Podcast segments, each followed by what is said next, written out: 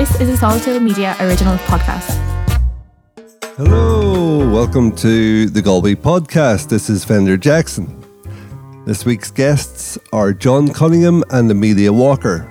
They are here to talk about a new book released this year, which is called Hardiman and Beyond.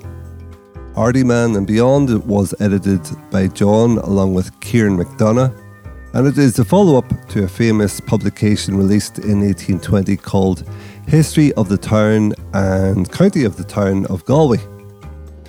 So, Hardiman and Beyond is basically a recap of Galway since then. We recorded this conversation yesterday evening, which was Tuesday, and I'm rushing the episode out as I believe that this book would be a perfect gift for anyone who loves the city of Galway. And you don't need to be a history buff to enjoy it as it's very accessible. It's got some amazing photos in there, including some taken in 1913 in colour. So these photos are not your World War II photos colorized that end up looking a bit strange, because the original photos from 1913 were taken in colour, and we go into detail about those. There's some amazing photographs of the thatched cottages of the Claddagh, for example. You'll hear me name drop Phil Coulter. I kind of did that unashamedly. Myself being a musician from Derry, Phil is a bit of a hero of mine. But I didn't actually land my point in this chat, which was that Phil and I were talking about my cousin Paddy's father, Joe Quinn. Joe Quinn was a racing driver in the 1950s from Derry. I'll just say that again. Joe Quinn was a racing driver in the 1950s from Derry. And it turned out that Phil viewed my Uncle Joe as a bit of a legend. Now I'm really name dropping. But I wonder does Phil Coulter have an uncle that Joe Quinn thought was a bit of a legend? I guess we'll never know. I never met my Uncle Joe. He was tragically killed in a racing incident in the Curragh of Kildare back in 1954. But people have said that I am very much like him. My aunt, who settled in Galway, loved my company as she loved her eldest brother. She always remarked about how alike Joe and I were from our dark looks to our musicality. Also, she said that Joe was great crack. Perhaps that was her way of acknowledging my lack of reckless, carefree abandon. So, you hear two commercials in this podcast, and both of them are for life recordings. Life Recordings is a service whereby I interview older people as a gift for future generations. I'm really labouring this point as we are coming up to Christmas, and if, like me, you do your shopping last minute, after you buy Hardiman and beyond, you may want to club together as a family and treat yourselves to a time capsule of the past for the future. This podcast and the parent channel, which is called the Ireland Podcast, findable on any podcast player, are totally unfunded and to date have brought in zero money. Like, really, zero, not one bean. However, I have added a button to the website saltilmedia.com where you can buy me a coffee. If you want to do that, please be my guest. And if you can't or don't want to, that's entirely cool also. However, maybe you would consider providing a favourable rating or sharing this podcast with your family and friends. Goro my ugat. So, without any further delay, Ban, please will you come to a timely close? This is the Galway Podcast. Hello, who are you and what do you do? I'm John Cunningham, and I work in the university in the history department, and I teach there and I research there. Uh, my name's Amelia Walker, and I'm a graphic designer and publisher. Our family business is a publishing business. It's based in Australia, but we do a lot of Irish titles or titles of Irish interest. Um, obviously, the Australia has a huge Irish history, so um, in approaching this book, it wasn't unusual for us to take on a book that would be based here in Galway. Cool. We'll come on to the book in a 2nd First of all, which John Cunningham are you? Which John Cunningham am I? Yeah, Well, 'cause I, I, I know one already, and you're not him. I'm not him. Yeah, you probably know my cousin John. We're named for the same grandfather from Bunatubber, Kerndulla, Cundanagalliva. But um, yeah, but and we're good friends. and uh, but um, yeah, we're not the same person. That's good. That's good. Otherwise, your wives might be a bit confused. Yeah, Assuming so we you're both married. have some similar, some overlapping interests as well. Yeah. Assuming you're married to women. Uh, yes, I, I am. Yes, and Amelia Walker, what's the name of your publishing company? Well, this imprint that has done the book that we're talking about today is called Arden Publishing, and that's our Irish imprint. But the publishing company is called Australian Scholarly Publishing. We have various imprints for various purposes, um, and this one is the one that we are using for this book and our latest book, which is also a Galway book. Fantastic. Yeah. So we've mentioned the book already. What is the book? Okay, will I take that one? Yes. Yeah. So um, essentially, it's um, a cultural and artistic history of Galway uh, since 1820. Why 1820? You were going to ask. Well, uh, let me just But, uh, uh, think about that one. Yeah. Um, why 1820? Okay, right. yeah, uh, it was significant because there was a publication in that year of Hardiman's History of Galway, which is kind of a landmark history. So, some years before that, in uh, discussion with um, Arden, uh, the, the idea arose that we might commemorate Hardiman's history. Uh, so the way we decided to do it was by talking about what had happened in Galway culturally uh, since. James Hardiman was a well-known figure in his day. The University Library is called after him. He was a Gaelic scholar, historian, antiquarian, and um, so on. So uh, that was our starting point. and there's a biography of Hardiman in the book. But then it takes, we continue right up to 2020, as it were. Yeah. So, James Hardiman's book of 1820, I've written the title down here, is Yes. called History of the Town and County of the Town of Galway. yes, that's right. Yeah. Why use one word whenever nine will do? Yeah, well, there were two uh, distinct uh, uh, administrative entities. Uh, so he's the town is one thing, and the county of the town was the oh, other. the county of the town is The county of the town was larger than the town, but it wasn't what we now know as County Galway. It Right. extended for several miles Right. from the centre. It was a political constituency, and it was an administrative unit. Uh, so, but so was the town. So he had to hit both. Uh, he had to uh, nail both in his title. That that makes sense now. What was going through my mind there was London being the city of Westminster and the city of London. Yeah, kind of like that. Yeah, yeah, yeah, yeah. So, James Hardiman, let's talk a little bit about him. Who was he and what was going through his mind that made him want to write a book on the town and the county of the town? Yeah, uh, I suppose that's that's complicated. He wasn't born here. He was from Mayo originally, uh, but uh, he seems to have identified strongly with Galway, and I suppose there is a kind of a general. Um, he's reflecting a zeitgeist, as it were, of the time in writing a history of his place. You have in these islands at the time, you have a lot of county histories, local histories, and so on. So he's just doing what others were doing, and he seems to have uh, taken on board the idea of. Uh, um, restoring or improving Galway's reputation. So it's a, a work of local pride in some respects, but it's also um, there's considerable attention, I suppose, to historical accuracy. Um, he worked in archives in public records in, Du- in Dublin, so he had access to uh, the sources. And it's kind of interesting because for a lot of the sources he used, it's only in his book that you will find them because some of them went up with the four courts uh, 101 years ago. So a lot of the records that he would have used for the history of, of Galway as it was. As a, um, I suppose we might say, still it's uh, reflects a particular mindset of the time. It's very much a elite history, uh, emphasizing the role of the the so-called tribes of Galway, the rich merchants, and so on. But at the same time, he does pay attention to the uh, the common people, as they might have put it at the time.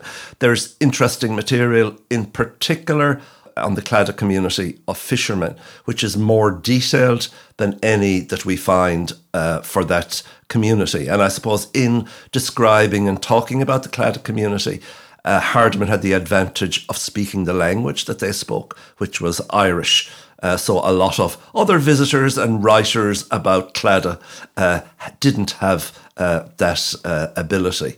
Uh, so he's fairly sensitive, although he doesn't. yeah, he's kind of a little bit impatient with their attachment to what he calls ancient customs and so on with regard to, to fishing. Um, so I guess um, at the time, the Claddagh people um, didn't take up what were considered to be um, modern technologies, trawling in particular. They had, um, I suppose, an ecological objection uh, to, uh, to, to these new fangled methods of fishing. So they didn't do it themselves, and they also prevented physically anyone else from adopting the technology. So a lot of people like Hardiman, modernizers, and so on of that era would have um, considered that the Claddagh people were backward looking. Uh, in that regard. But now, I suppose, with better understanding of these matters, we could probably say the Claddagh people were right uh, with regard to their understanding of the uh, habits of fishes and the actual uh, layout of the bay and so on. So he got that one wrong. but um, it's interesting uh, in general uh, the depth of the discussion. So, in the new book, in Hardiman and Beyond, in our book, in your book, yeah, we took the liberty of uh, taking that footnote from Hardiman uh, on Claddagh. And I think it takes, uh, it's a footnote in tiny print in his book, but we thought it was important enough uh, to bring it to uh, broader attention. Uh, so we include it as a chapter in regular uh, typeface uh, in the book. So it's a sample of Hardiman's writing, but it's also an important glimpse into um, uh, Galway um, society, the society of the of the that fishing community mm. at that time. And if I turn to you, then Amelia, mm. what was it about this that made you guys interested at Arden Publishing? Well, a few things because it was coming up. We first sort of formed this idea in 2017, and with the projection of you know everyone being involved when we approached John, you were very keen, and you knew a lot of so people that would. John. Yeah. Okay. And um, what happened before that approach? Well, it was a book that we knew about. And the, the original James Hardiman book. Yes. And myself and my father, who runs the company, um, we sort of romanced the idea that it would actually be fantastic to sort of mark the bicentenary of the book with a newer publication. So what, you know, bringing you, it up to date. Sorry, but uh, to interrupt. Were you living in Galway at the time? Yeah, I've been in Ireland almost two two decades. Okay. So yeah, you can really tell it from the accent. No. But and and the book will you know, you'll tell from the book as well. A lot of Galwegians are blow-ins. Yeah. So you know what people people say to me, you know, oh, you're not from Galway. I said, no, I'm a blow-in like Sharon Shannon. Yeah, yeah. as so many of us are, and we stay. Yeah. yeah. So uh, Ciaran McDonough, then I, it wasn't something that I could do by myself, mm-hmm. and uh, Ciaran McDonough had expertise on Hardiman mm-hmm. and on that. Uh, uh, I suppose uh, the antiquarian network of which he was a part. Mm-hmm. Uh, so she was brought in as well to um, uh, her expertise as a fellow editor. So I'm just one Ciaran's of the two. a female. Uh, Ciaran, she's in um, lives in Iceland at the moment. She's not. Uh, she she she's had to go abroad for work, uh, so she's not here at the moment. So she can't be interviewed uh, uh, here here today. But Ciaran's a, a lady. Yes. Yeah. Okay, that's the strange. I was just talking to Phil Coulter there the other um, the other day about my cousin called Paddy, who's a who's a female as well. so it's strange go. that these names are being bandied around. It suits her. yeah, yeah. So Ciaran is in Iceland. That's right, yeah. yeah. So she's working in a university there. Yeah. And is she um, a Galwegian? She's, I think, via uh, via Bristol. I think. Yeah, she grew up okay. in Bristol, I think, and then moved here. Yeah, class. And you're only from you're from Tuam. Well, so we're uh, all we're all blow-ins here. We're all blow-ins. I'm from uh, at the foot of uh, Knockma or Crookmah, which is between Headford and Tuam, County Galway. But I blew up the Curragh line about 40 years ago, so I've been here since. So, um, Amelia, at what point did you become aware of the original Hardiman book? It was it was one of those books that we'd been aware of for a long time. It it's sort of in the Galway psyche. Everyone knows about this book. It's uh, it was there's been various printings of it. I think um was it Tom Kenny, Tom Core Kenny? Yeah, the Kenny's of Kenny's yeah, bookshop. Yeah, F. Kenny's bookshop. Um, they were serializing it. God, that was a long time ago. Back in But- the 1920s, they serialized it over maybe 20 or 30 weeks in the Connacht Sentinel, which is not with us anymore. Uh-huh. It was a sister paper of the Connacht Tribune. Yeah. And then they put it between hard covers. in uh, for a Christmas- 75 they, uh, there was a facsimile that came Yeah. out um, and a lot of families owned that facsimile um, you can still see it in some bookshops Uh-huh. Yeah, and, indeed, yeah, yeah. and bookshelves around the around the county so it, it was sort of it was part of the Galway psyche this book Yeah. and the other thing that was sort of pushing us to do it was at that time Galway had been given the title of uh, European Capital of Culture for 2020. Now, this is before, obviously, COVID and everything went a bit wrong. Um, but it- our plan was to have it out for that year because it was a celebration of Galway and it was fitting with the, the capital of culture. and it would tell people involved uh, in the capital of culture, you know, uh, the history of the the theatre or whatever area they were interested in. Yeah, yeah. Uh, so it was seen as a kind of almost Yeah. a service to Galway 2020 in a way. But as Amelia says, uh, COVID came along and Yeah. uh, halted, uh, held, held a lot of things up, effectively halted the most of the Galway 2020 and held us up because we hadn't quite finished it. It's, We didn't really have access to archives during that oh, time or any of those things. So, yeah. So let's talk about the process.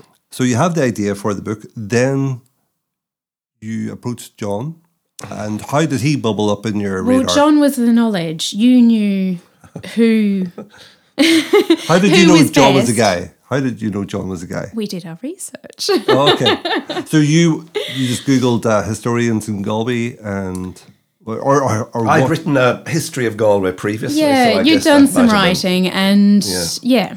and we knew that you know you were the person to do this. Um, and then through you, you were able to get other people on board that were that were appropriate for different as- aspects and different parts of the book. Okay, so now you have the idea for the book. You have the guy or guys or guy and gal or whatever. Yes, indeed. And yeah. Ciaran, Yeah, yep. yeah. and then you have to then create the book. So how do you go through the process, or what process do you go through to get the book together?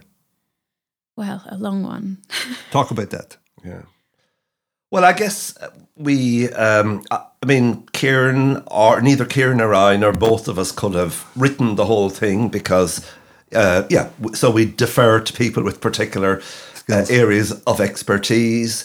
Um, Gearóid Ó Tuathaigh on the Irish language, you know, and various uh, other uh, people, uh, Lionel Pilkington on theatre. Well, actually, don't, Yeah. don't, don't might be helpful. Is um, Yeah. we uh, we have a list, or I have a list here Yeah. of the contributors. So if I just call out a name, Yes. maybe you can summarize what they did. Okay, yeah. And Well, I suppose there's, a t- in terms of the actual shape of the book, there there are different types of articles. So there's a dozen kind of survey pieces of major areas, say like theatre, like literature, and so on. You know, uh, uh, then there's shorter pieces which are kind of snapshots of of a moment, and then there are also biographies, shorter still, of a selection uh, of individuals, men and women, who contributed uh, to uh, to the cultural life, as it were, of Galway. So there's uh, people like uh, the poet Rita Ann Higgins.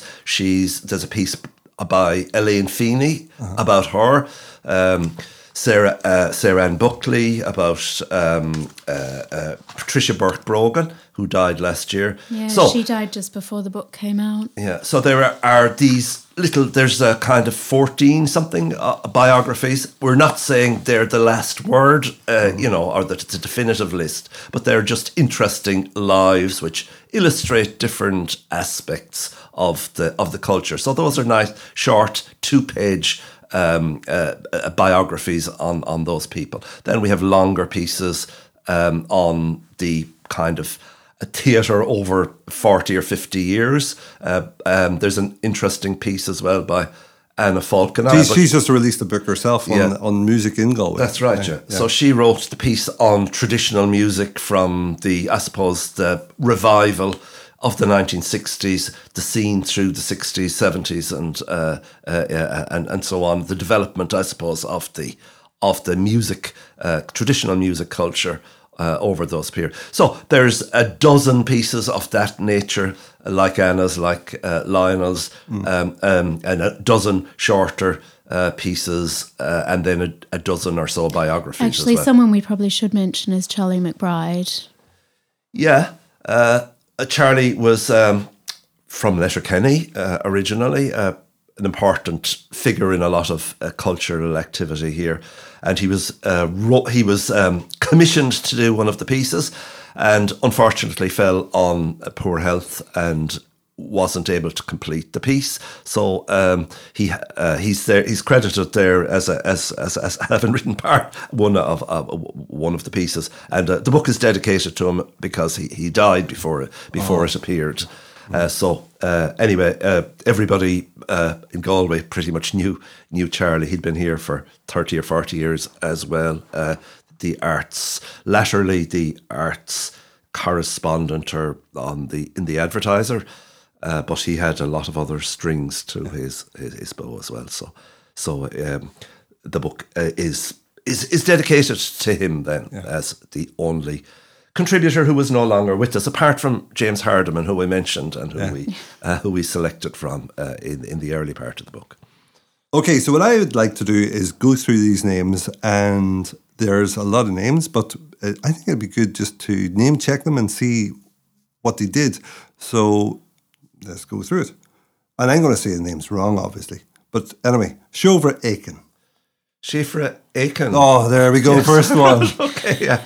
Uh, currently working in uh, Queen's, in the Irish department in Queen's in Belfast, but she wrote about an interesting uh, poet, Máirtín Ó Direáin, who worked in the post office and uh, was a native of the, uh, for a time, and was uh, a native of the Aran Islands. Uh, Mary Boran.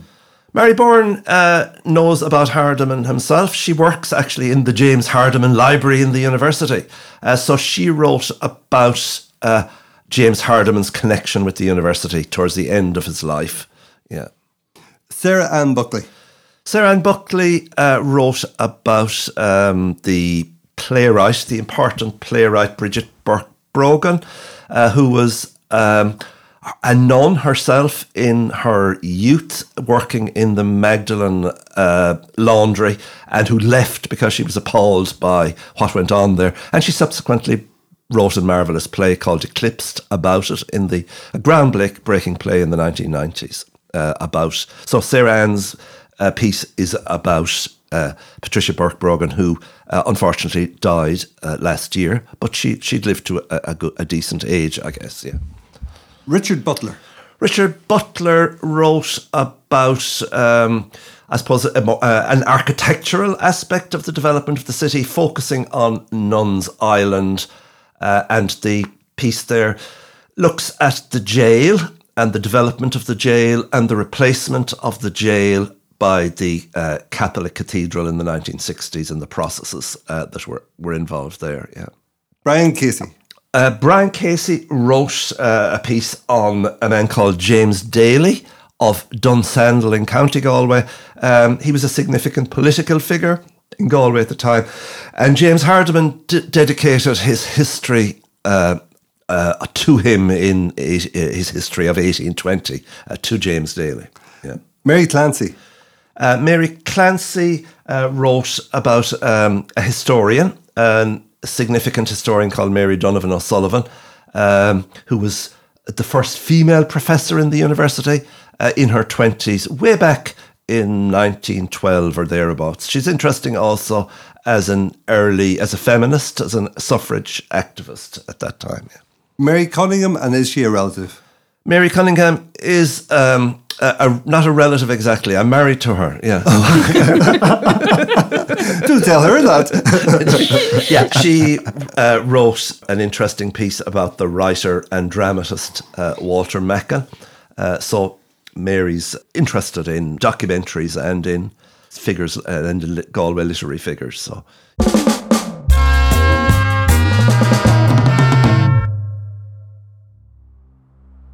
Do you have a grandparent that you never met?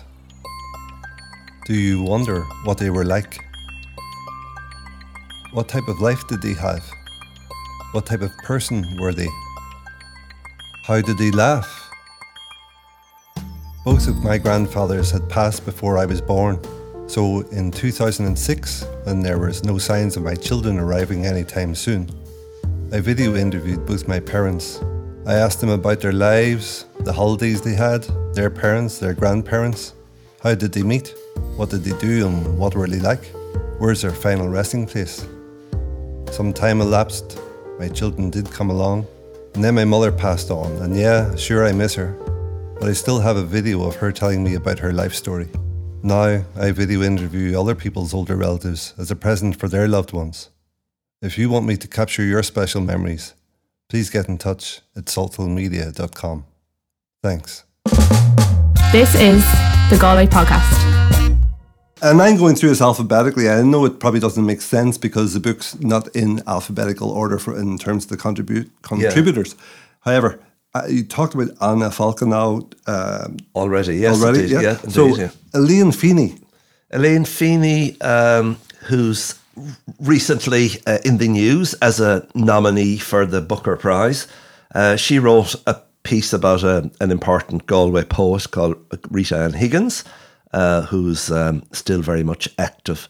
Uh, um, uh, so, yeah, a nice piece uh, there on analysing and assessing Rita Ann's poetry. Excellent. Dara Folan. Uh, Dara Folan uh, wrote an interesting piece about the Gaelic revival in uh, Galway in the early 20th uh, century, with the focus in particular on the Oireachtas of 1913, a national cultural event which was held in the town hall and which was attended by all sorts of people. Uh, three future presidents of Ireland were there. Uh, several people who would be executed a couple of years later in uh, as a result of the 1916 rising. So it's kind of a, an important cultural moment. So he he wrote he writes about that. Yeah. Wow, I, that's something that you know is is Bralam and Gaelic. So yeah. uh, uh it's something that I'm particularly interested in, and was by the way you're talking that Gaelic might have been dying out in Galway uh, of the city. Is that correct? And then he uh, it was brought back somehow, or well, I'm I guess uh, yeah. There's another piece um, uh, which talks. There's several other pieces on the cultural revival. Uh, there's Dara's piece. There's also the piece by Gearóid uh, which looks at the new state policy. Yeah. so. I guess Irish was the spoken language until the late 19th century certainly in parts of the city, certainly Claddagh and in the outskirts of the city. So people who visit Galway comment at the time about how you can hear it on the streets. Uh-huh. They're not necessarily all the city dwellers, but the people from the countryside around, from Menlo to Barna to uh, yeah, to uh, all of the uh, all all of the area around is Irish speaking at that time. Now, um, it's dying, you can see by looking at the 1911 census, mm. that uh, you can see the older people have Irish and English, and younger children and so on don't. There's a significant intervention then, which is described by Gearóid Tuaithe by the new state, which identifies Galway as a kind of an engine to drive their Gaelicisation uh, project.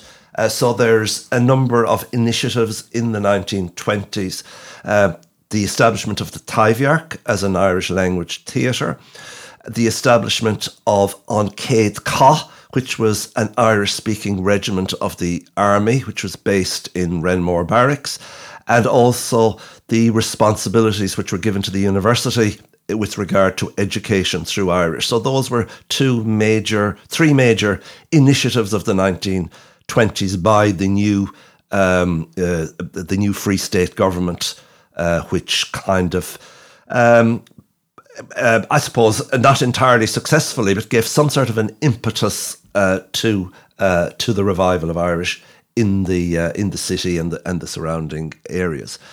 So there was great ambition for what might happen. Uh, and how Galway might become the centre of an Irish speaking Ireland, as some of the revivalists put it. Uh, but we can't say that that actually happened. but there was certainly a reversal in the fortunes of the language in the 1920s and 30s as a result of mm. those initiatives. As a whole series of podcasts in itself, uh, but it sounds of yeah, the way you're yeah. talking and yeah. something I would very much be interested in doing. Yeah. So anyway, that's um, that, that's Gearóid Ó Tuathaigh's uh, article, and Dara Folan does the prior piece uh, on how things were and why. under the old order. Yeah, and why. Adrian Frazier. Uh, Adrian's piece is kind of connected with the two, but um, I uh, mention. Uh, he um, his has a has a cultural uh, focus. Uh, so uh, he he talks about an event again, kind of like the one I described um, uh, that Dara talks about, and this is the Connacht Feis of 1902, which brings a number of cultural figures together in Galway. Um, people, Douglas Hyde, and and and and other revivalists. So it's kind of a moment uh, again uh, that Adrian describes. Yeah. Gerard Hanberry. Yeah, Gerry is a, a well known poet and uh, he's. Um, uh, he's interested in literature generally, I suppose. Uh, so, what better man to ask about the way Galway has been represented in literature? I suppose there's a kind of a difference um, in the treatment of literature and say the treatment of theatre and music. With regard to treat music and theatre, we're talking about what happened in Galway. With regard to uh, literature uh, and art, indeed, uh, we're looking really at how Galway was represented by artists, how how the how the writers, how the painters saw the place, how they represented the place. Uh, so uh, that's uh, Gerry's um, focus in that in that piece, how what they wrote about the place. And he's got a particular fondness for Oscar Wilde's family. Yes, uh, he's written a biography of Sir William Wilde uh, and other, and he's been writing about other members of the family. William Wilde, an interesting figure himself. Um, uh, he was a medical specialist, but also, I suppose, a historian, uh, antiquarian. And um, so he would have written an, an important book on Loch Corrib. So mm. Oscar used to apparently come down to Galway with Daddy. Jonathan Hannon. Jonathan Hannon is uh, from Tuam, um, properly from Tuam. Uh, and he's written about um, music, uh, popular music, rock music uh, in uh, the city, uh, which uh, I suppose reached a high point maybe in the 90s with bands like the Saw Doctors and the Stunning coming to the fore. But uh, he goes, he, he, he looks under the bonnet and comes up with a lot of, other interesting bands as well. So, um, a fascinating piece there by Jonathan, yeah. Anne Hodge. Anne Hodge works in the National Gallery of Ireland, so she's an expert on on um, paintings and so on. Uh, so she wrote about uh, art, the way Galway has been represented in art over the over the period, say roughly between the 1820s and the 1950s or 60s. Yeah, Michael Kavanagh. Uh, Mike Kavanagh wrote about education. Um, a, a, a, third level education specifically. And I suppose um, in terms of the arts, a lot of the initiatives uh, would have come out of the two institutions. what Now, the University of Galway and uh, the Atlantic Technological University. Uh, so he looks at the development of both institutions, but also at some of the cultural initiatives uh, that uh, that emerged uh, from them. Una Kavanagh. Una Kavanagh looked at an interesting uh, collection of photographs, um, which were uh, taken in 1913. They're significant, I suppose, in being the first colour photographs um, of Ireland. They're part of a larger uh, project um, initiated by a French uh, uh, philanthropist. Uh, so, two female photographers, French, um, toured Ireland in 1913 and um, took interesting photographs of Galway, and Una describes those. And are those photographs in the book in colour? They are, yes. There's a selection of them in colour, a selection of them, though quite a few of them are there, yeah. Cool. Tom Kenny, you mentioned, and he's uh, glad to see him mentioned in here as well. Yeah, Tom Kenny is um, a long, um, part of Kenny's bookshop and gallery, so he's had a long time interest in art. So he kind of takes up where Anne Hodge uh, left off with the story of art in Galway. Mícheál Mac Craith. Michael McCrath uh, is a former uh, professor of Irish at the university, uh, retired now. Um, but he looks at Hardiman's history and the way it's been used by novelists in the Irish language. So a number of novelists uh, actually went to Hardiman as a source. Uh, so he he examines the way that uh, they that that they went about this and um, the liberties they took. Indeed, Gerard Madden. Uh, Gerard Madden uh, chose an interesting figure um, who was essentially maybe in seen in many respects as a censor of the arts in Galway. This was um, Bishop Michael Browne. I suppose the uh, he's probably best remembered at this stage uh, for the cathedral, for the Catholic cathedral, uh, built, as we said previously, on the site of the jail. There were some wonderful and interesting commissions there, but I think uh, in hindsight we remember him uh, for obstructing the arts, and uh, Gerard deals with that in his usual wry kind of fashion. Yeah. Yeah. Okay. So uh, Bishop Bishop Michael Browne is uh, still colloquially, perhaps remembered around Galway for the cathedral, and a lot of people still refer to it as the Taj Mahal. Ah, so that's the person it's linked to. Yeah. Yeah. We, we mentioned Charlie McBride already. Uh, yes, indeed. Yeah. Maria McGarrity. Yeah, Maria McGarrity wrote about uh, Nora Barnacle um, Mrs. James Joyce, as it were. Uh, she was from the inner city of Galway, and I suppose a lot of uh, Joyce's writings, uh, including um, The Dead and some of his better known works, are um, influenced by uh, what he was told by Nora. So uh, Maria deals with the relationship and the influences, I suppose, of one and the other. Uh, Nora's house is just off Lombard Street. Yes, in Bowling Green, yeah. Yeah, and the house is a bit of a museum. It's opened periodically, and uh, yeah, during the summer it's open. Yeah, yeah. and um, she, Nora may have been the recipient of a few letters, which um, indeed, indeed which are interesting reading. Yeah, indeed, yeah. that's right. John Mulhern. Uh, I suppose John Mulhern's uh, contribution is probably the most striking of all. Um, he was the artist uh, who uh, did uh, the painting Icha, Icha which is uh, on the front cover. so he's um, a Belfast man originally. he was an art teacher who influenced um, generations, I suppose, of Galwegians in appreciating uh, art, and uh, and some of them, uh, some of his pupils became artists in their own right. So uh, yeah, so we were, we, were, we really liked that that picture. Uh, I think yeah. I was trying to place that picture. Where is it? It shows the courthouse, but from an unfamiliar as you're crossing the Salmonweir Bridge. Okay. Yeah, and there's a mill there which is no longer which has been demolished. Ah, that, yeah, that would so, throw. So, yeah, yeah, that would throw you a little bit. Yeah, Méabh Ní Fhuartháin.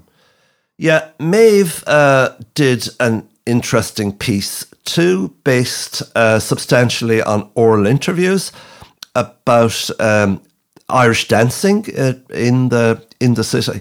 Uh, so she interviewed some of the dancing teachers and then researched some of the earlier teachers uh, who are n- no longer with it. So it's an interesting um, uh, snapshot of an activity that was transformed, I suppose, uh, by uh, Riverdance uh, in more recent times. But uh, the uh, the story before that's obviously interesting too. Do we know where those recordings are? The um, sorry, the Did, rec- did she record? Were those? oh well, she would have yeah, she prob- she would have those yeah Yeah, yeah. Okay. she'd have those herself yeah Because this is quite recent history. I'm looking at the dates of it. yes Yeah. yeah. that's right yeah My uncle, just to go into, let's go up north for a little second. Yeah. My, my father's uncle. Uh, so where I'm from, I'm from the Sperrin Mountains, or Yeah. the foot of the Sperrin Mountains in County Derry, and it's the last place where Gaelic died out in the in the six counties. Yes. because frankly, there's nothing there. You know. This little pocket. Yeah. So it- people left. Uh, the people aban- Most people abandoned the places. Uh, Yeah. it's depopulated. But also, the Gaelic was the last. It was the last place where, where Gaelic died out. Well, for example, my grandmother is described as coming from the rocks, and Yeah. it's because there's nothing there but the rocks, you know. Yeah. So growing potatoes would be difficult, or growing vegetables, Yeah. or whatever. But my grand, sorry, my grandfather's brother, what he he was a priest, and what he was doing, and you can connect the dots here. He went out and found these people uh, who were speaking Gaelic as a first language, these mm-hmm. old, mm-hmm. generally old women, and he's transcribing their stories, as Gaeilge, you mm-hmm. know, and writing the stories down. Those records are now in the National Archives in Dublin. Yes, those, indeed, those yeah. books. In- in- yeah, yeah. Fantastic. yeah. So he, yeah, it's just so. So he was probably working for the Irish Folklore Commission then, or something, was he? No. Or, no, he was just He was doing just it out of- interested. out of, his own interest. But What's that? That's yeah, Dúchas or something. so yeah, some of them, yeah. yeah. But but but he on his deathbed he said to his nephew, my uncle, take these down to the National Archives. yeah, okay. And um, yeah, there was a book published on it. But it's funny, isn't it? Mm-hmm. Maybe there's something genetic in these people. You know, my my Storytellers. And, and, and but story collectors. I'm thinking Yes. about myself Yeah. and my great uncle. You know, that uh, we kind of do this out of love. You know. yeah, the man I mentioned uh, earlier, my grandfather, who I'm named for, and the other John Cunningham that you Yeah, know, yeah. he was uh, a seanchaí as well. Uh, so he was collected by the Folklore Commission back in the 1930s. Yeah. Um, so it's kind of in our in our family, In your family as well. Indeed, yeah. Are we just nosy? Is that our problem, or what is it? Yeah, I don't know. Yeah. I'm nosy. Anyway, Ailbhe Ní Ghearbhuigh. Ailbhe wrote on one of our most iconic writers, um, Pádraic Ó Conaire. Uh, so uh, he's um, back in the square now, isn't he? In um, in replica, uh, the original statue from the 1930s is uh, safely installed in the museum because it was vandalized and was essentially eroding as well because it's made from uh, from limestone. But uh, um, yeah, so Ailbhe Ailbhe's um, piece deals with him. Jimmy O'Brien Moran. Yeah, Jimmy O'Brien Moran is a well known um, uh, musician himself, a piper, uh, who spent a few years in Galway way back in the late 70s, early 80s, and played in some noted bands of that era. He since he continues to play, but he's um, he's become an academic as well. Uh, so he wrote. Um, he uh, works in the University of Limerick, uh, but he wrote about a Galway piper of the 19, 1840s. Uh, I suppose what's interesting about him in this respect, in this book, well, there's two things. One is that Hardiman kind of supported him, and uh, the other is that his music was actually written down uh, in uh, at the time. So there's some sense of what um, of what he played, and indeed Jimmy O'Brien Moore not alone wrote, wrote the piece here in the book, but he has recorded an album of uh, Paddy Conneely's pipe music. Wonderful. Yeah. Um, were you going to say something now? No, I was just, uh, and this is off the record. Yeah. I was just wondering. There is a sculpture opposite Pálás. Yes. Um, Well, which there's a piper there, There's a piper. Is that him? I don't know Because I I've don't never, think it I've is. never been able to find out anything about that sculpture. Yeah. Is there a And I name thought- of? I don't think it's. I think No. I'd remember if it was Paddy Conneely, if it was supposed to be Paddy Conneely. I am Yeah. recording still, so just this is Oh, good. yeah, sorry. This is good. This Yeah. is good. So I'm just going to mention here anybody who knows who that is or who made it or who um, is there no plaque there? No, I've looked. I mean, I didn't pick it up and turn Yeah. it over. Good. Okay. So So if you know who did who made that sculpture Yeah. or who's who's Yeah, it's a lovely inspired sculpture. it, Yeah. please get in touch. Send us a message at salthillmedia.com. You go to the website, send a message, and I'll publish that information in one of the intros in the future. Yeah. Brilliant. Yeah, it's a nice, discreet little piece. You'd Yeah. hardly notice it until you're just there beside Exactly. it. Isn't that right? Yeah. Mm-hmm. Lillis Ó Laoire, Lillis uh, Ó Laoire, who's a performer as well, um, um, a, a singer. Uh, so he wrote on the um, well-known actor um, Siobhan McKenna, uh, who's born, uh, who grew up in the city. I think she may have been born in Belfast, in fact, uh, but she, her, she's associated uh, with uh, Galway theatre and with the big screen, indeed, and with the Taibhdhearc, as I've mentioned already. Nollaig Ó Muraíle. Yeah, so uh, Nollaig is um, an expert, I suppose, on James Hardiman himself and on early Irish history.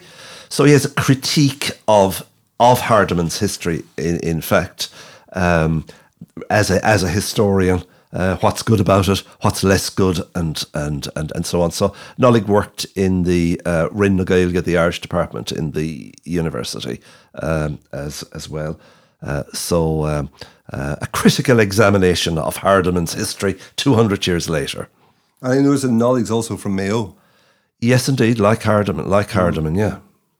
Did you see Nollaig was a, a, a man? Yes, So you got Nollaig's a man, and then you got uh, Ciaran, who's a woman. yes. I, I, I'm it's Very progressive. very progressive book. Yeah, exactly. I'm obviously well behind the times here. I went to China for eight years, and the Europe that I cov- I have come back to doesn't exist. It's it's fascinating. You know, I'm leap years behind. Okay. You're catching up Slowly. Yeah. by talking to historians. Yeah. No. God, oh man. Gearóid Ó Tuathaigh. Yeah, Gearóid Ó Tuathaigh's an eminent historian uh, who worked all his life, really, in the Department of History in the university. A Good friend of mine, in fact, supervised my research when I was younger than I am now. Uh, so Gearóid wrote the interesting piece on uh, the language, the fortunes of the language in Galway in the Free State period, uh, which we we talked about already a little bit. Yeah. James Pethica. Uh, so James Pethica is, um, I suppose, an, uh, an academic based in the United States in Williams College. He's also been a director of the Yeats International uh, Summer School. So he wrote uh, on uh, Lady Gregory and her connections with uh, with Galway City, uh, which were uh, significant um, throughout her life, including uh, the end of her life because she's buried in Bohermore Cemetery. I mentioned to somebody about maybe maybe you know footbridge that's outside the cathedral. Yes. Yeah, Browne's. What do you call it? What do you call it earlier? Browne's Tabard. Ta- no, what do you call it? Taj Mahal. The Taj Mahal. Sinead. so um, I was suggesting that somebody call it Nora Barnacle Bridge. Yes, I thought you know the alliteration would be lovely and all the rest. And then somebody came back to me and said it should be Lady Gregory Bridge. okay. It's been given a name. Has it? Has it been given a name? It's got a name on Google Maps. oh, Has it? Yeah. I don't think it's official yet. Um, We can there's look that up. There were campaigns. Uh, You- There are various campaigns. Yes. I think the push was that it should be named after a woman. woman. Yeah. Michael D. Higgins Bridge.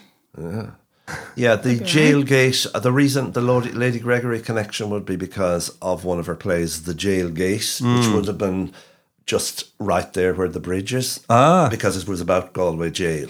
Right. Yeah, so that was the, would have been the entrance to Galway Jail, more or less. Uh-huh. Yeah. Okay. Li- am I getting? Am I boring them to tears at this no, stage? this is brilliant. Uh, this is it brilliant. has a name. What's the name of it? Julia Morrissey Bridge. Yeah, that's that's one of the campaigns. I That's doubt- the one that's on Google Maps. It's on Google. Well, somebody somebody's probably hacked Google Maps. That'd be difficult. Hmm? Why would they be bothered with the bridge in Galway? I I think it must be official. yeah, I think I'd have heard. They're very passionate campaigns. yeah, that's right. Okay, we'll move on. Yeah. Lionel Pilkington. Yeah. So um, Lionel Pilkington's uh, piece f- looks um, at theatre in Galway over the over the period of forty years since the late nineteen fifties. Uh, so covering uh, important institutions like uh, Punchbag, uh, Druid, and uh, indeed also the contribution of uh, of An to the development of, um, of, of, of theatre in Galway. Lionel was professor of English at the university until recently. I'm actually lining up an interview with Pierce uh, O'Doherty from Okay. Tab- and. Yeah. So that would be good to get him on. Um, Henrik Rau. Henrike, Henrike Rau, yeah. Did I say it right? yes, indeed. yeah. I, I don't know if I speak in Chinese or German there, but, Yes. anyway, go ahead, yeah? Yeah, uh, Henrike Rau was uh, spent quite a few years working in the Department of Sociology and Politics. She was known while here in Galway as an environmental campaigner.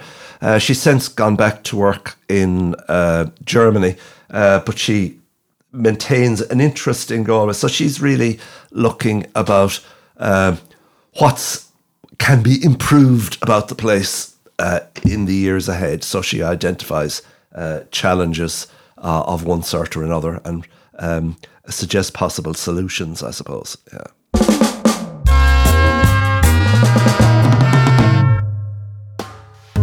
At Salt Hill Media, we record the life stories of older people as a gift for their future generations.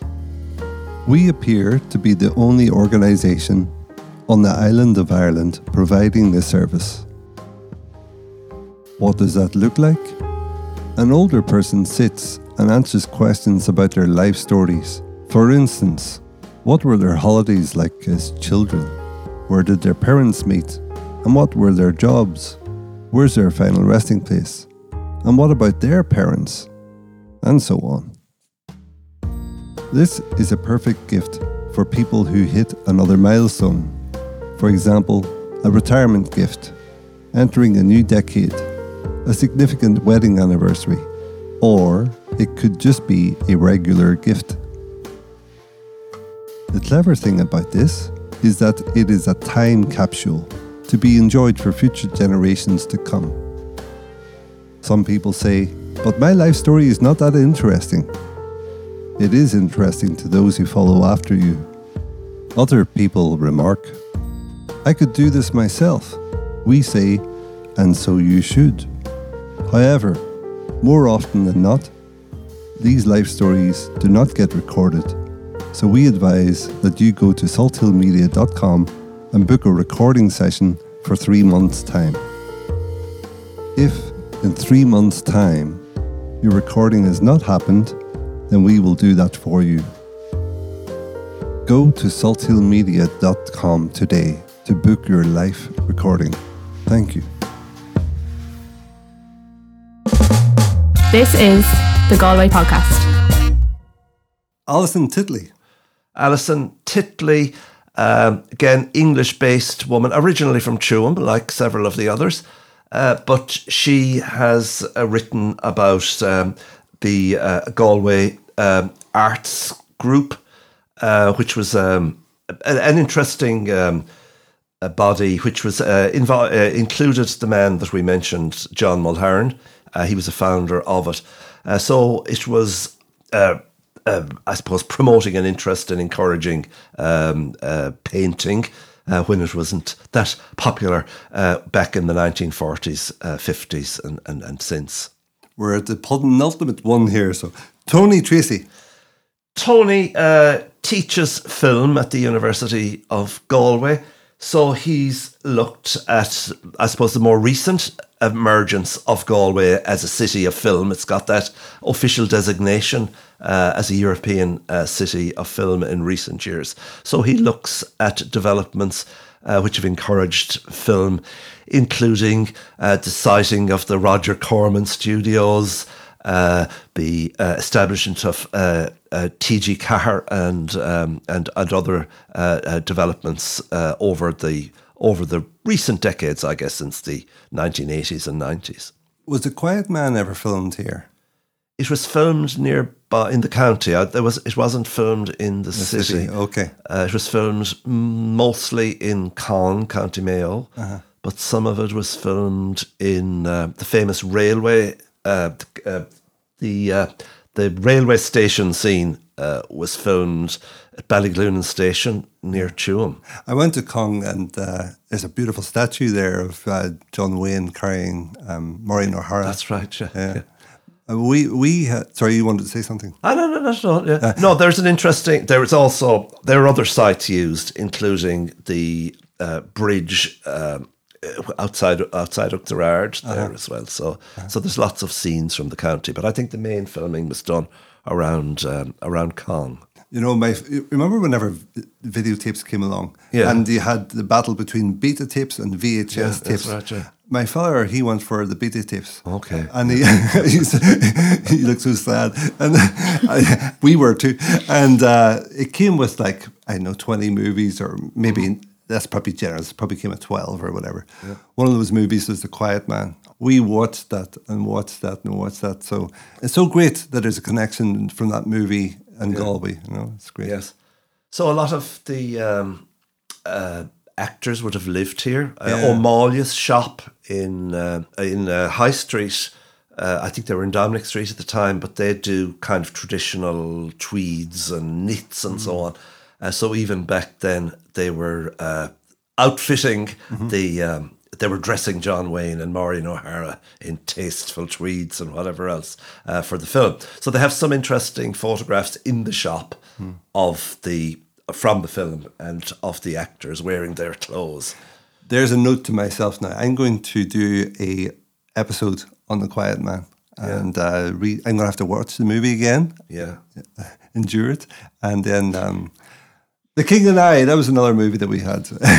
All these movies are coming back. Anyway, uh, yeah, I'll do Yeah, an they, episode they, on that. in Tuam they do some stuff uh, at Ballyglunin Station. There's Hmm. some of the arts people in Tuam. They've put on some events out at the out at the station, which was the Hmm. which was the site. It was where my grandfather immigrated from in Hmm. 1912 when he was heading off to America. Oh, wow. And I know that because he was a he was a played hurling, so they recorded it in the local paper. The captain Oh, of the that's team is brilliant. gone, and there was this reception and the party in the house. And then he departed on the ten fifteen from Ballyglunin station. And how, how did the team survive without him? It didn't. Ah, I think there were a few of the others emigrated as well. You know, and, Yeah, and, ma- uh, uh, mass the- the- exodus. The team did not survive. And what happened that he came back? complicated story. Um, his older brother, who would probably have inherited a farm, who would have inherited a, an uncle's farm, uh, made the mistake of signing up uh, for the Connacht Rangers, and uh, he was killed in the Dardanelles. Uh, and uh, so there was a farm going a begging, and my grandfather he had actually served in the war as well. He was drafted into the American Navy, so he was going over and back. He was working in the uh, he was cook he was cook on the on the ship, uh, bringing a troop carrier essentially. So he was uh, went over and back whatever half a dozen times, bringing bringing soldiers over to die in the Great Flu more than Oh, yeah. uh, um, that was the I just read something about it. They couldn't go ashore because of the of the of the, of the flu at the time. yeah. quarantine. Yes, indeed. Yeah. So, Yeah. So anyway, he spent uh, some Christmas um, on locked up trying to feed feed the people. That's bleak. Anyway, sorry, that's my, he, that's a digression. That was my, my other grandfather. I, thought, how, how come I've mentioned two grandfathers? I don't know. I'm just nosy. Did I tell you that? so then uh, he got the word and he came back. uh, Well, he came back yeah, to visit, and apparently the farm was offered to him, and Hmm. yeah, yeah. So he was about ten years absent. He came back in twenty-two, left in twelve. Uh, his passport application in the states showed that yeah, he he was just going for a visit, Hmm. but uh, who knows what was on his mind. He probably didn't want to tell the man Mm-hmm. uh, too much about his plans. I'll tell you. Well, I don't know. I think it's a cool story. There's a man walking down the street in Montana from County Derry, Yeah, and he sees these two lovely ladies. He says, "Oh, lo- oh, lovely ladies. Perhaps one of you will be my wife." And the lovely lady said, "No, we're married." They were also from County Derry. yeah, Montana, Montana. And they said, um, no, we're, we're, we're married, but our sister's available. And he said, oh, get her over, I'll marry her. So the sister came over from County Derry and she got married to this man and they had six children. okay. and um, the, the oldest was in was what they call an invalid. You know, I don't know Yeah. what you know. That's what they said. And then the youngest was a babe in arms. Yeah. And then the mother died. Mm-hmm. And then he realized, I can't raise these kids by myself. So he took six weeks to get from Montana back to County Derry. Yes. And whenever he got home, he had this babe in arms and he realized, I can't look after this child. So he gave that child away to his sister in law who couldn't have children. Yeah. That, mm-hmm. that baby's my grandmother. Okay. Right. Okay. So it's, isn't it funny, those little simple twists of fate Yeah. where, Yeah. Yeah. you know, Samuel Beckett talks about the sheer ill luck of having been born. Mm-hmm. and I'm not I'm not saying that. What I'm saying is it's those little simple twists of fate in which you could not if if history had turned a different corner, right, you would never have existed. You know? Yeah, That's right, yeah. absolutely. Yeah. Chaosheng Zhang. So there's uh, nice photographs as well. Uh, I've mentioned Joe Shaughnessy already, who contributed a lot of, who covered the arts in Galway, I suppose, for the past 40 uh, or more years. And uh, then there are nice uh, atmospheric photographs as well by uh, Zhao Xiao Xiang- Zhengzhang. Yeah. yeah, yeah. So he, I, I follow this man on, on Instagram. Yes, indeed. and I've been liking his stuff, commenting. He's a beautiful photographer. Yeah, he's a colleague of mine in the uh, in the university. He works in the Department of Geography, so he's a very generous and and, and pleasant man. Yeah. as well as being a great photographer. Yeah, yeah. So I must meet this man. It's, it's funny. I was just out talking to my children because my children are fluent in Chinese and they're giving me the correct pronunciation. so I would have said Chao Shang Zhang, but they said Chao Shang Zhang, which is slightly Yes. different. Yeah, yeah, yeah. Indeed, so yeah. um, Yeah. it, yeah, I'd like to get that man onto the podcast actually to discuss his work. But anyway, he's in the future for me. Yeah, indeed, yeah. I've got a big shopping list of people. Is- so that's a big long. Comp- is it comprehensive list or is there other names that we've omitted? So, John uh, did interviews with various people for the Festival Galway section, which is an oral history. And that included interviews with Kernan Andrews, Páraic Breathnach, Sarah Clancy, Martin Conneely, Maura Cronin, Mary Cunningham, Dave Donovan, Lelia Doolan, Kerry Guinan, James Harrold, Ollie Jennings, Fred Johnston, Lali Morris, Judy Murphy, and Lorna Siggins, um, who were good enough to chat with you a bit about various aspects of Yeah. festivals. Some of the interviews were done uh, over Zoom during COVID because we couldn't meet face to face. So it was peculiar and interesting, I suppose, uh, process. Yeah. So uh, thanks for. Um, Yeah, yeah. for. I want to get Ollie Jennings on the podcast too because he he seems to have been quite instrumental in starting up the arts festival. Yes, indeed. Yeah, Yeah. As- Absolutely. As, well as being um, the manager of the Saw Doctors. But Yeah. he's a, he's a difficult man to get hold of. Yeah, yeah. So he's interviewed there at uh, some. At, he contributes a fair bit to that piece on the uh, on the festival in the festival section. Yeah. So you're talking there about the book being in three parts. Do you want to discuss a little bit about that? Why don't you go for it, Amelia? Um, well, uh, the book contains so much content, and we wanted it to be accessible because it is not just a book for historians and historians possibly in the future, but it is a book for anyone interested in Irish history and for the local Galwegian. And so we broke it into three accessible parts, which possibly I, well, they sort of they work as three parts, they don't work, they? yeah, yeah, yeah. yeah. Um, and John can tell you more about them.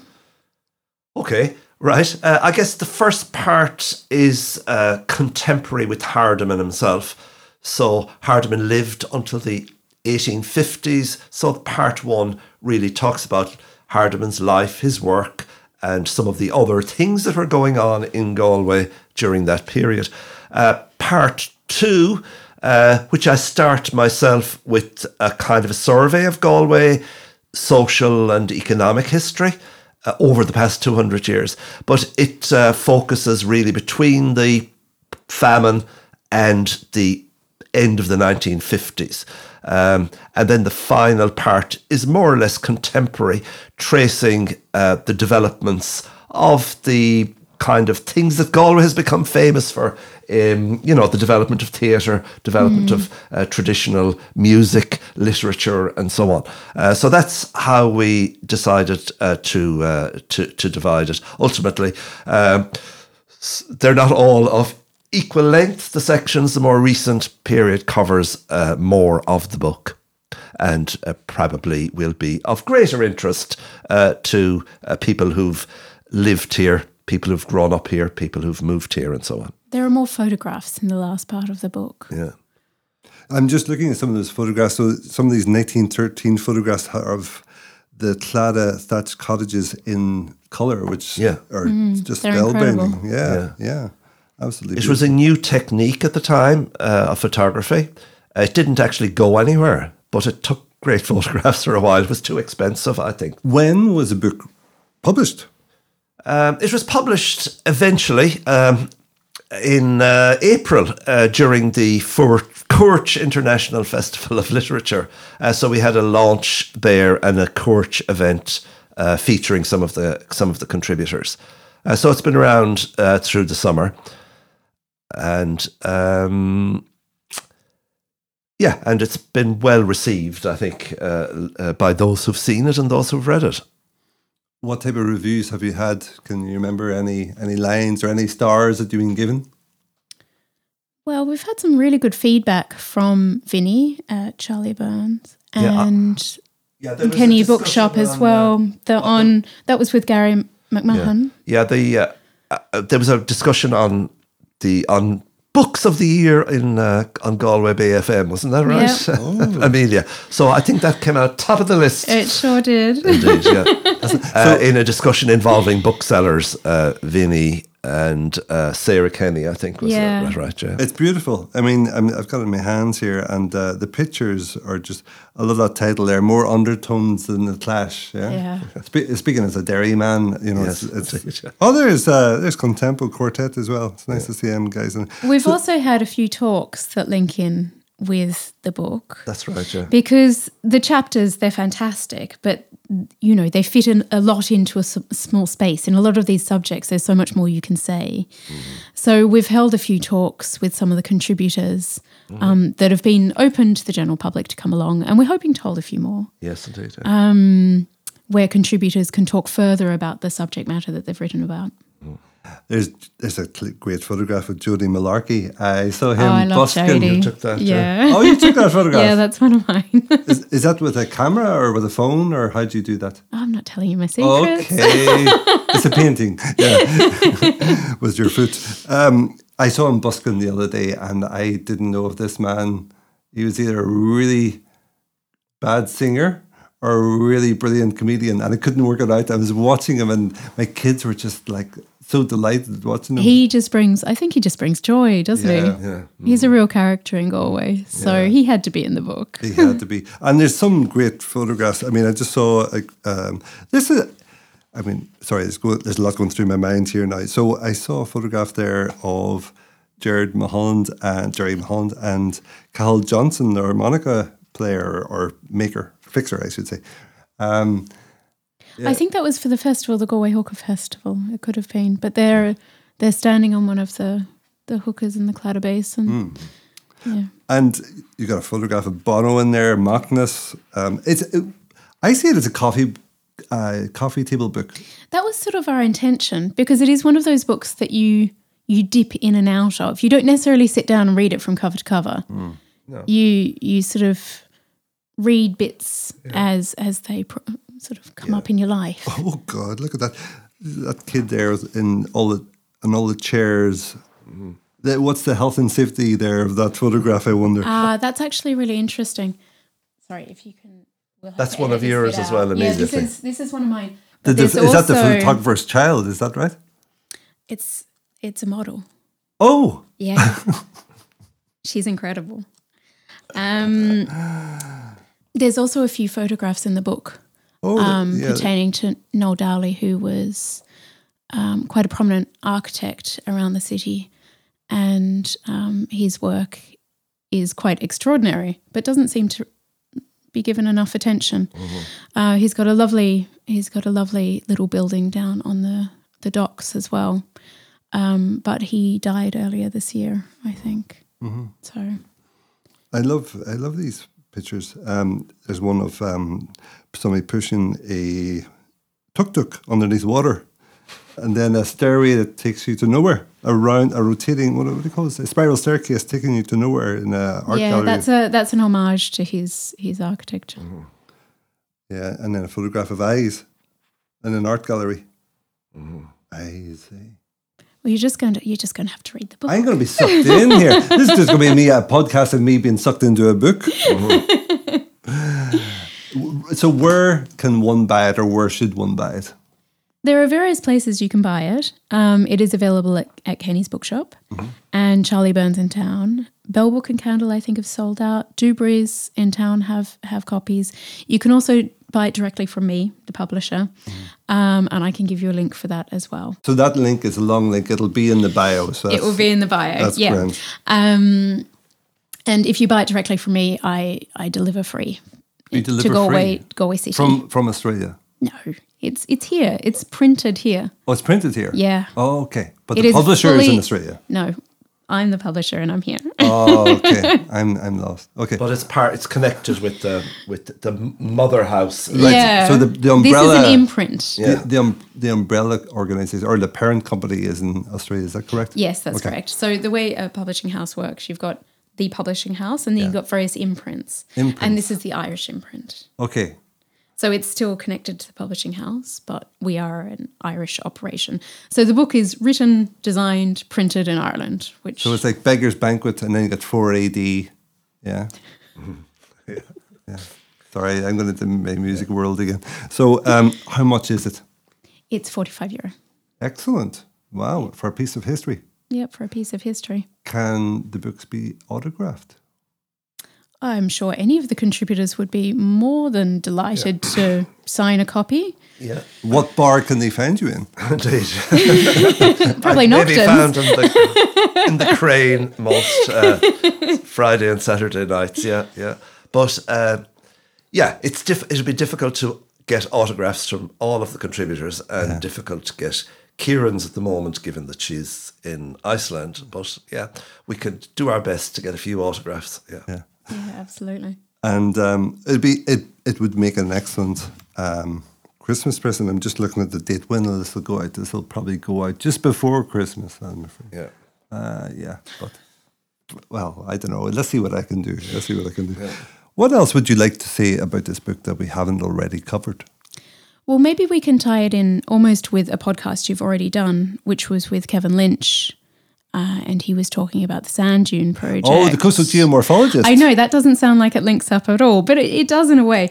So on the back cover of our book, we have an image across across the Claddagh, and it's of Ardbea, and you'll see a line of light, and it's an art installation. Uh, it's been up for about a year. Um, it's by Finnish artists, but in you know in collaboration with various projects around Ireland, inc- including the Galway Museum. And that line of light shows where the water surges will be in 150 years from oh, now. Well, 130 years from now. And it will be interesting if someone does continue our story in 200 years, if someone decides to celebrate our book, Which of course they will. they might. Future- Future listener, you're now. This is your challenge. Exactly. And what our city might look like at that time. And I think one of the biggest things that's going to shape our city is coastal erosion, eh, flooding. We're already seeing it in our city, and how that will impact our communities, how that's going to impact places like the Claddagh, and how that will Im- impact our cultural views and the arts of the city at the time. And so the three pictures on the back, it sort of represents 200 years ago, 100 years ago, and looking towards the future. Wow, that's deep stuff, eh? Oh, yeah. So, speaking of the future, what's your plans for the future, both of you? Crane Saturday night. Uh, yeah, well, I, I suppose I'm involved in, in other projects. I have an uh, I have another book due fairly soon, which is called Spirit of Revolution, and it focuses on the period 1917 to 23, but really looks at the social uh, protests and movements rather than at the military and political side. So it's essentially it looks at the nature of discontent in the 32 counties of Ireland, small ish stories from communities around uh, the country. And it's kind of a little bit like this in that it has a variety of contributors who know about their own place and who are writing about things that happen in their own place.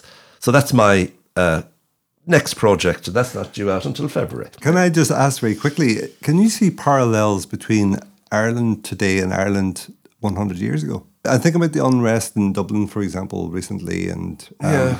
and the you know COVID and um, the 2008 crash and so on. Yeah. Uh, well, I, I guess there are aspects of things that have happened. Uh, I suppose COVID, uh, we could look for a parallel back in the great flu of of um, slightly more than hundred years ago. Um, and we could compare or maybe really contrast the way that societies dealt with those uh, two crises. Um, you'd probably find more differences in the way uh, they were approached uh, than similarities.